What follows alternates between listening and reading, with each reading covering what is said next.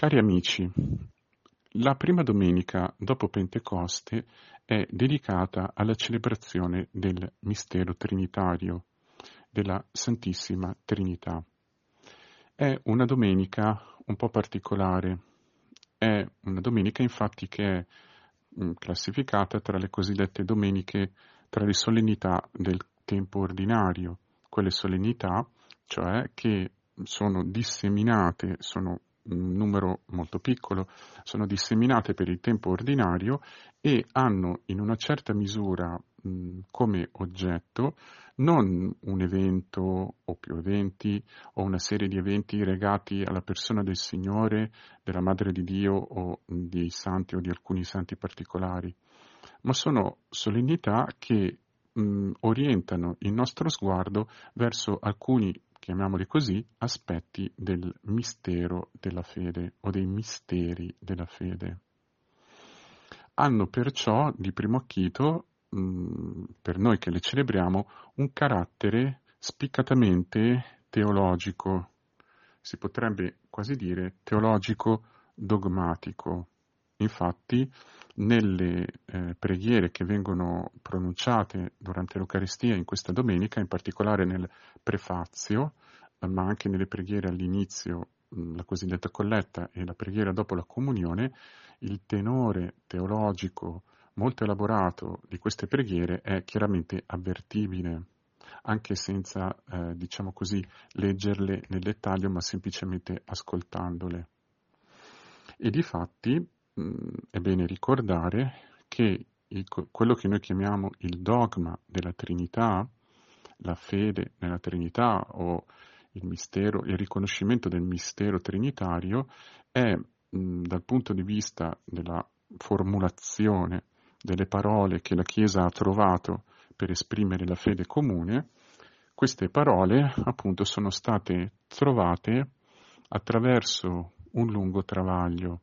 un lungo travaglio che ha occupato principalmente, ma non esclusivamente, i primi secoli eh, dell'era cristiana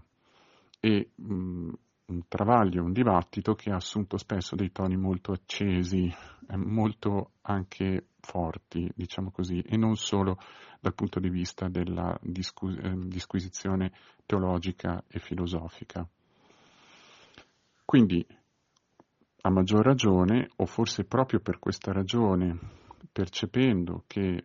questa realtà, la Trinità, sta al cuore della fede cristiana e sapendo che la fede nella Trinità ha richiesto lunghi secoli di elaborazioni e di travaglio per essere formulata in un modo, diciamo così, da esprimere anche con le parole la fede comune della Chiesa,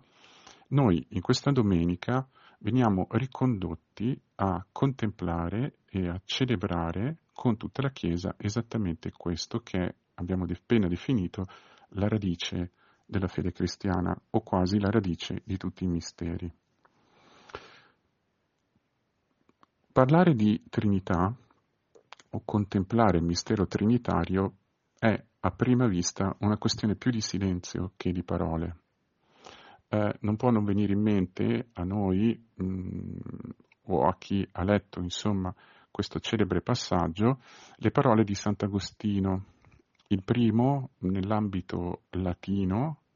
mh, mm, cristiano latino, ad aver scritto un trattato sulla Trinità. Sant'Agostino, accingendosi a fare questa impresa, mh, mm, scrive a chiare lettere che mh, mm, poi mh, mm, questo episodio è stato tramandato come una visione che lui avrebbe avuto, scrive a chiare lettere che parlare della Trinità, cercare di comprendere questo mistero, è come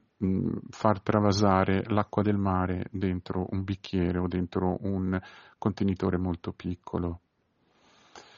Questo esprime la sproporzione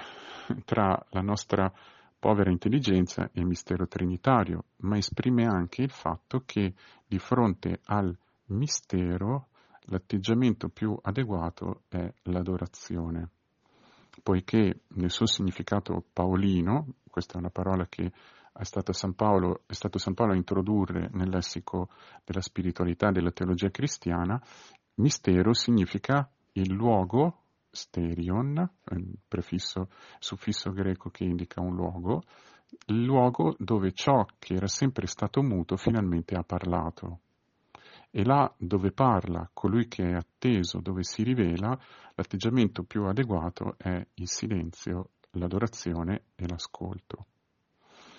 Però per nutrire la nostra preghiera in questa giornata, la nostra ehm, meditazione, mh, anche di fronte a mh, questo mistero, anche di fronte, potremmo pure dire, alla difficoltà o al grado di elaborazione teologica delle preghiere, dei testi che oggi eh, vengono um, pregati, vengono celebrati durante la messa,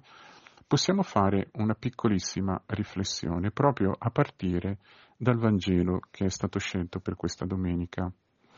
Il capitolo 16 di Giovanni, i versetti da 12 a 15. Versetti che costituiscono uno di quegli annunci o parole sullo Spirito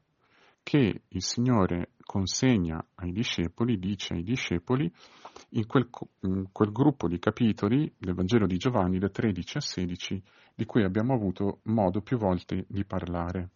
sono cioè quei capitoli nei quali Gesù, dopo aver lavato i piedi ai discepoli nel contesto dell'ultima cena, diciamo così, eh, Gesù appunto e soprattutto dopo che Giuda è, eh, si è rivelato come il traditore ed è uscito per compiere la sua, la sua opera, il suo tradimento, in questo contesto Gesù rimasto con i discepoli appunto mh, dichiara loro annuncia loro quella che sarà la loro condizione dopo la passione, morte e risurrezione del Signore e indica loro quali sono i punti fondamentali o i punti cardine di questa condizione successiva alla risurrezione. Uno di questi punti cardini appunto è, potremmo chiamarla in senso molto generale, l'assistenza, la presenza, l'assistenza dello Spirito Santo. Uno di questi passaggi in cui Gesù parla dello Spirito è appunto il Vangelo di questa domenica. Un Vangelo che, mm, lo dico eh, diciamo così, en passant, mm, per eh, attirare la vostra attenzione, ma senza sviluppare ulteriormente questo punto, un Vangelo che si accorda in maniera molto chiara con la seconda lettura un altro passaggio celebre del Nuovo Testamento, cioè i versetti 1-5 del capitolo quinto della lettera ai Romani, mm, e mm, i due passi si accordano proprio per la presenza dello Spirito. Quindi il Vangelo, diciamo così, scelto per questa domenica, ci introduce nel mistero della Trinità attraverso la porta dello Spirito Santo. E in questo modo il Vangelo che noi leggiamo ci ricollega in qualche modo con la domenica di Pentecoste, domenica scorsa. In questo Vangelo, in questa parola che il Signore dice ai discepoli, c'è un particolare, in modo specifico, che può fungere appunto da porta per entrare, per nutrire la nostra preghiera e meditazione in questa domenica. Dice così, quando verrà Lui, lo Spirito della verità, vi guiderà a tutta la verità, perché non parlerà da se stesso, ma dirà tutto ciò che avrà udito e vi annuncerà le cose future. Questo brano, queste parole che ho appena ripetuto dal, dal capitolo appunto 16 del Vangelo di, di Giovanni, in particolare ho ripetuto le parole del versetto 13, sembrano, mh, come dire, pronunciate in un contesto ben preciso. Gesù infatti al versetto mh, mm, 7, sempre del capitolo 16, dice questo, è bene per voi che io me ne vada, perché se non me ne vado non verrà a voi il Paraclito, se invece me ne vado lo manderò a voi. Queste parole sono abbastanza misteriose. Gesù è bene che se ne vada e noi di primo acchito intendiamo questo andarsene con il salire al cielo, il tornare al Padre. Quindi è bene che accada questo, anche se i discepoli sono tristi, ehm, perché se Gesù non va, non può venire lo Spirito. Quasi che la presenza, l'azione, la missione dello Spirito e di Gesù siano, per così dire, non sovrapponibili, tra virgolette, dove c'è uno non c'è l'altro. E mh, subito dopo, mh, i versetti successivi, Gesù dichiara che lo Spirito, quando verrà, una volta venuto, dimostrerà, questa è la traduzione italiana, dimostrerà la colpa del mondo riguardo al peccato, la giustizia e al giudizio. La parola greca che viene usata può essere tradotta in vari modi, non è facilissima la traduzione di questo verbo, può essere convincere, confutare eh, o, o significati simili il mondo, comunque ha una funzione di rivelazione della condizione del mondo. Lo Spirito viene, dopo che Gesù se n'è andato, per eh, confutare o convincere il mondo riguardo al peccato, la giustizia e al giudizio. E poi subito dopo spiega eh, che cosa consistono queste tre parole. Quello che è importante per noi cogliere in questo passaggio mh, estremamente denso e complesso di questo discorso, come lo sono tutti gli altri passaggi di questi capitoli, è che in qualche modo c'è una relazione profonda tra la azione, chiamiamola così, di Gesù, del Figlio di Dio, e quella dello Spirito. Abbiamo ricordato durante eh, la celebrazione dell'ascensione che l'ascensione di Gesù al cielo significa non la sottrazione di una presenza, ma la trasformazione di questa presenza, non più limitata, diciamo pure costretta, dentro le coordinate di uno spazio e di un tempo ben precisi, ma una presenza che da quel momento diventa la presenza di colui che non muore più, il risorto, e che riempie l'universo, cioè raggiunge ogni spazio e ogni tempo. Di fatto, questa possibilità di raggiungere ogni spazio e ogni tempo è resa possibile o comunque è profondamente collegata all'invio alla missione, cioè l'invio dello Spirito, quindi la Pentecoste.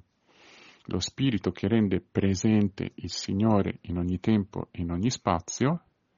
che rende presente il Signore in ogni cuore, in ogni persona, nella Chiesa, lo rende sempre vivo, efficace o comunque agisce in tandem, per così dire, con questa efficacia, l'efficacia di colui che non muore più e nelle parole che abbiamo, che ho appena evocato, per convincere il mondo, per rivelare la condizione del mondo, quindi per fare verità. Subito dopo aver detto questo, Gesù appunto dice che ha molte cose ancora da dire ai discepoli, ma per il momento non sono capaci di portarne il peso non sono capaci di sopportarle. Questo potrebbe essere anche una, tradiz- una traduzione del verbo greco eh, che viene usato qui, bastazzo.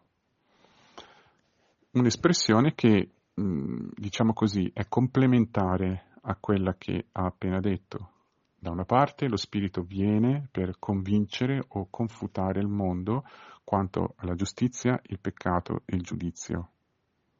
Quindi potremmo chiamarle tre realtà negative, tre realtà che servono a fare verità di una condizione di lontananza da Dio, che è, diciamo così, la quintessenza di ciò che il Vangelo di Giovanni chiama mondo, atteggiamenti, pensieri, azioni, opere che di fatto si eh, esprimono o creano lontananza da Dio.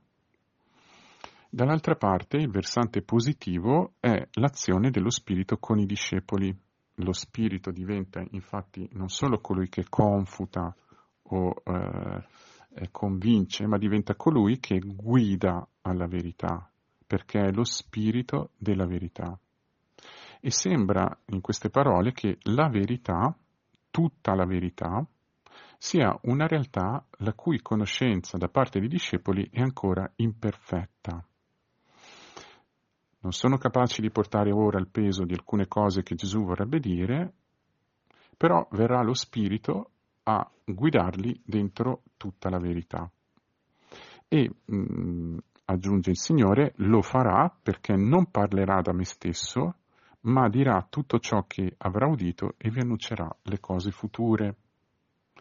Quindi sembrerebbe essere, in maniera analoga a quello che accade per il mondo, che Gesù se ne va,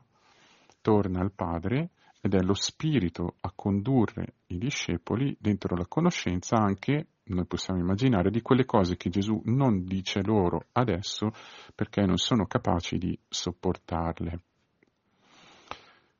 Questo tipo di parole introducono, se così vogliamo dire, una, mh, se lette, diciamo così, a primo acchito, mh, se lette in una maniera, per così dire, non del tutto riflessa, mh, riflettono, danno l'idea che la verità sia una realtà, per così dire, dinamica, che la verità è una realtà dentro la quale noi siamo introdotti, quindi è una realtà che non semplicemente conosciamo attraverso la scoperta personale, attraverso la ricerca, attraverso l'analisi, diciamo così, ma è una realtà dentro la quale noi veniamo introdotti, veniamo guidati, una realtà che c'è, che esiste come un, un edificio, solo che in questo edificio ci si entra perché guidati da qualcun altro. È un edificio, per usare un'immagine celebre le cui porte hanno maniglie che si aprono solo dall'interno. Lo spirito è colui che appunto apre queste porte dall'interno e conduce dentro.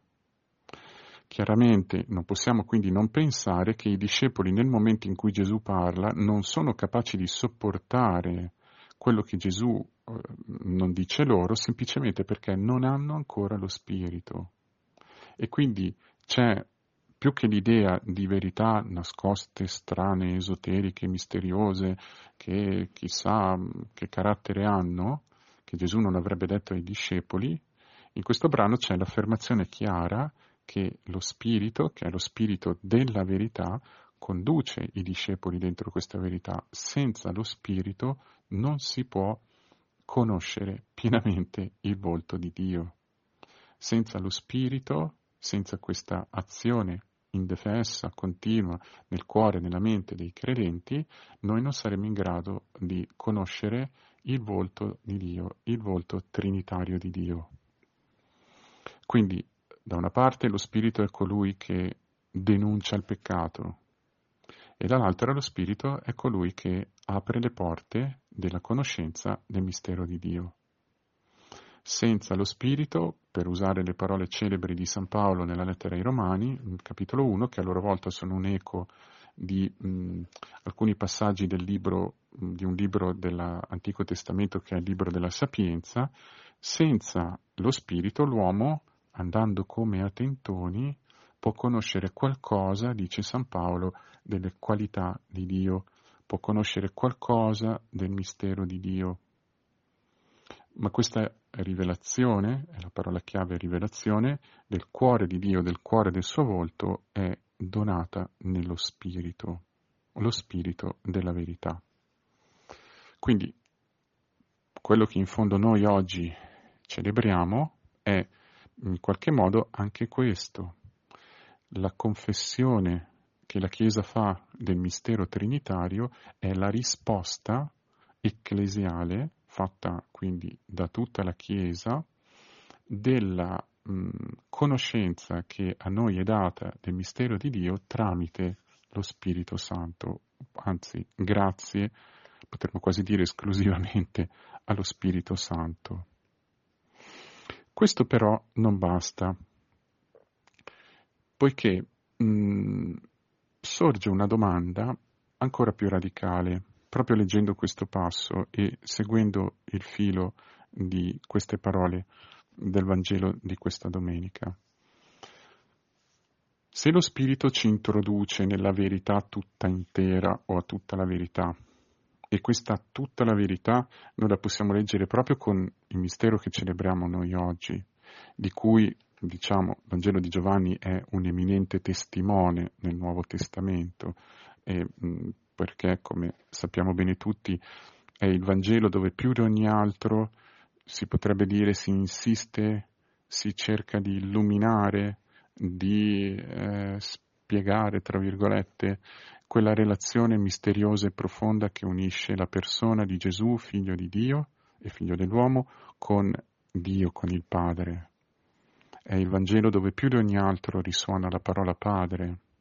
È il Vangelo dove più di ogni altro anche questo rapporto tra il Padre, il Figlio e in questi passaggi anche lo Spirito e i discepoli, la Chiesa, viene messo in luce. Potremmo quasi dire, forse con una leggerissima forzatura, ma neanche più di tanto, che Giovanni è un Vangelo estremamente, è il Vangelo trinitario per eccellenza. Tuttavia, anche di fronte a questo, proprio seguendo, eh, mettendo in valore questo aspetto del Vangelo di Giovanni, ci si può chiedere la professione del mistero trinitario, quindi la risposta che la Chiesa dà attraverso le parole, attraverso i gesti che compie, le preghiere che dice, le azioni che fa, questa risposta al dono della conoscenza di Dio nello Spirito, quale incidenza ha nella vita quotidiana dei singoli credenti? Quale mh, importanza ha? Perché è così centrale? La risposta a questa domanda potrebbe, direi quasi tra virgolette, facilmente essere data considerando, per esempio, alcuni gesti o parole anche quotidiane che un cristiano più o meno frequentemente compie. A cominciare dal gesto forse più diffuso e più semplice che è il segno della croce, che appunto unisce il gesto che ricorda la croce, quindi l'appartenenza del cristiano a colui che è il crocifisso e il risorto, con la proclamazione a parole appunto del mistero trinitario. Il gesto che si compie ogni qualvolta si inizia o anche si finisce, in alcuni casi, un momento di preghiera eh, o un'azione particolare che si vuole porre, questa è un'altra parola chiave, sotto il nome di Dio, nella presenza di Dio. Potremmo ricordare per esempio che mm, il sacramento fondamentale, quello del battesimo, viene amministrato proprio nel nome della Trinità, seguendo le parole di Matteo 28, eh, 19, se non ricordo male. E potremmo ricordare anche tanti altri particolari. Il credo che noi professiamo ogni domenica ha una struttura chiaramente trinitaria. La preghiera eucaristica ha una struttura, anche in suoi particolari dettagli, profondamente trinitaria e così via. Quindi la professione il riconoscimento del mistero trinitario pervade più di quanto forse ce ne rendiamo conto la nostra vita cristiana. Se torniamo però al Vangelo di oggi, possiamo mm, in qualche modo giungere mh, mm, a tutto quello, possiamo rispondere anzi alla domanda che ci ponevamo anche in un altro modo. Vale a dire, il Signore, annunciando l'invio dello Spirito ai discepoli, come abbiamo letto, chiama lo Spirito, lo Spirito Santo lo chiama lo Spirito della verità, lo Spirito che guiderà a tutta la verità, perché non parlerà da se stesso, ma dirà tutto ciò che avrà udito. Queste parole ricordano chiaramente quello che mh, abbiamo messo in luce domenica scorsa, proprio mh, celebrando la solennità della Pentecoste e trovandoci di fronte ancora una volta ad un passaggio del Vangelo di Giovanni vale a dire che lo spirito ha una funzione didattica, insegna. In questo caso guidare è in qualche modo l'operazione che fa anche un maestro, un didascalos. Guida attraverso la parola, una parola che il, lo spirito pronuncia nella Chiesa, nei discepoli, prendendola da quello che sente dire eh, qui Gesù non specifica da chi, ma noi possiamo supporre dal figlio e dal padre. Quindi è colui che rende perennemente viva, attuale, efficace la parola di Gesù e del Padre. Esattamente come dicevamo domenica scorsa, lo Spirito è colui che tiene viva la memoria di Dio. Tuttavia, in questa mh, operazione dello Spirito, quindi di, chiamiamola operazione di insegnamento, necessaria perché, dicevamo domenica scorsa, senza lo Spirito noi tenderemo a dimenticare le parole del Signore, mentre lo Spirito ce le ricorda, le renda continuamente vive nella nostra vita, c'è un aspetto di questa azione che potremmo chiamare in questo modo. Lo Spirito che, che agisce dentro di noi è lo Spirito che non solo, come dice Gesù, dirà tutto ciò che avrà udito e annuncerà le cose future, ma prenderà del mio e ve lo annuncerà. Quindi rende il cristiano partecipe di quello che è proprio di Gesù, prenderà del mio. È questa espressione un modo per dire quello che Paolo esprime attraverso l'idea o la parola adozione o meglio potremmo interpretare questo passaggio di Giovanni come analogo a quello che San Paolo chiama l'adozione a figli. Noi, creature, diventiamo tramite lo Spirito come Gesù. Veniamo trasformati a sua immagine. Diventiamo, in qualche modo, assumiamo, usiamo questa espressione, lo status di figli di Dio. Dire figli di Dio vuol dire persone che vivono nello stesso modo o con quella, chiamiamola, attitudine, disposizione, che è la disposizione propria di Gesù, cioè quella di ricevere tutto quello che è e quello che ha dal Padre. La potremmo chiamare un'attitudine di profonda trasparenza o di profonda obbedienza o di profonda povertà o anche di profonda umiltà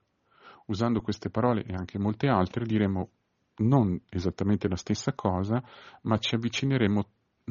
da punti diversi al nucleo profondo. Il figlio è colui che è l'eterno generato. Proprio nel Vangelo di Giovanni, nel prologo, si parla appunto del Logos, il figlio, la parola vivente di Dio, la parola personale vivente di Dio, che è nel seno del Padre e che riceve tutto dal Padre, è il monogenes, l'unigenito, colui che è il solo generato e quindi che ha la caratteristica appunto di essere figlio eternamente generato.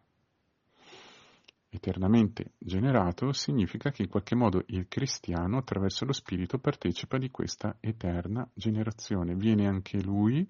continuamente, incessantemente, profondamente generato, o come diciamo anche noi, rigenerato. Diciamo rigenerato perché, per esempio, possiamo avere in mente quello che Gesù dice a Nicodemo, quando nel capitolo terzo di, di Giovanni appunto mh, dice che per vedere il regno di Dio è necessario nascere un'altra volta e questa rinascita in una maniera misteriosa viene in qualche modo associata all'opera dello Spirito, ecco, proprio a partire da queste parole noi sappiamo che il cristiano è colui che è il continuamente rigenerato, il continuamente generato, colui che sperimenta nella propria vita misteriosamente la straordinaria fecondità, cioè la capacità che ha di comunicare e generare vita nuova che è propria di Dio, potremmo dire. Certo le parole non rendono bene, però il cristiano in fondo è questo. Quindi vivere cosa significa nella propria vita professare il mistero della Trinità? Significa chiedere al Signore, domandare costantemente, incessantemente di partecipare della fecondità che è propria del suo mistero. Significa vivere da figli, essere figli, entrare in quella povertà, umiltà, obbedienza, trasparenza, disponibilità del figlio di Gesù, ma significa in qualche modo entrare in quello perché lì si sperimenta quello che è il termine, l'oggetto della chiamata fondamentale dell'uomo,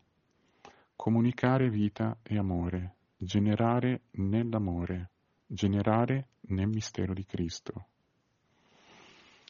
Quindi di fatto professare il mistero trinitario, qui concludiamo, è in qualche modo, potremmo dire ancora una volta con San Paolo, quasi, tra virgolette, semplicemente gridare con lo Spirito dentro di noi, Abba, Padre. Ogni volta che questa simpli, semplice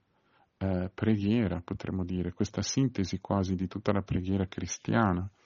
che sta anche in testa all'inizio della preghiera cristiana per eccellenza, cioè il Padre nostro. Quindi quando questa parola assume profondamente nella nostra vita il suo pieno e mm, più profondo significato, intendo la parola Padre, ecco che la professione del mistero trinitario in qualche modo si fa carne dentro di noi. Ed è chiaro che nel percorso della, nella vita di ognuno di noi, di ogni cristiano, perché questo avvenga è necessaria l'azione dello Spirito, che appunto confuta, convince il mondo quanto al peccato, alla giustizia e al giudizio, quindi rivela nelle profondità del nostro cuore tutto ciò che non è secondo Dio, tutto ciò che è lontano da Dio, Tutti quei comportamenti, a volte anche codificati socialmente, a volte anche approvati socialmente, tutti quei comportamenti, quei modi di pensare, quei modi di agire che in qualche modo sono lontani da Dio, conducono lontani da Dio e nascono da un modo di pensare che non è conforme a, alla parola di Dio di fatto, ma lo Spirito è anche colui che non solo mette in luce questo, denuncia il peccato dentro di noi, diciamo così, ma anche colui che ci guida la verità tutta intera. Quindi colui che incessantemente lavora nel nostro cuore, nella nostra mente per creare questo spazio, quella cassa di risonanza dove può risuonare appunto questa parola, Abba, Padre. In questa domenica dunque, in cui noi con tutta la Chiesa volgiamo il nostro sguardo contempliamo, celebriamo il mistero trinitario e consapevoli di quanto la professione del mistero trinitario stia al cuore della fede cristiana, che non è semplicemente quindi un monoteismo tra gli altri, consapevoli di questo e attenti anche al fatto che questa professione attraversa spesso in maniera, diciamo, non del tutto consapevole molti dei gesti che noi compiamo o delle parole che diciamo, consapevoli di questo chiediamo al Signore questa grazia di liberare il nostro cuore da tutto ciò che è mondo e quindi sterile e quindi semplicemente portatore di morte e creare dentro di noi uno spazio perché Lui possa far risuonare mh, mm, o possa far vivere, realizzare la sua fecondità, la fecondità del suo amore, renderci figli e renderci in grado di poter pronunciare sempre con profonda verità quella parola, quell'esclamazione e quella preghiera che era chiusa tutta nella parola Padre.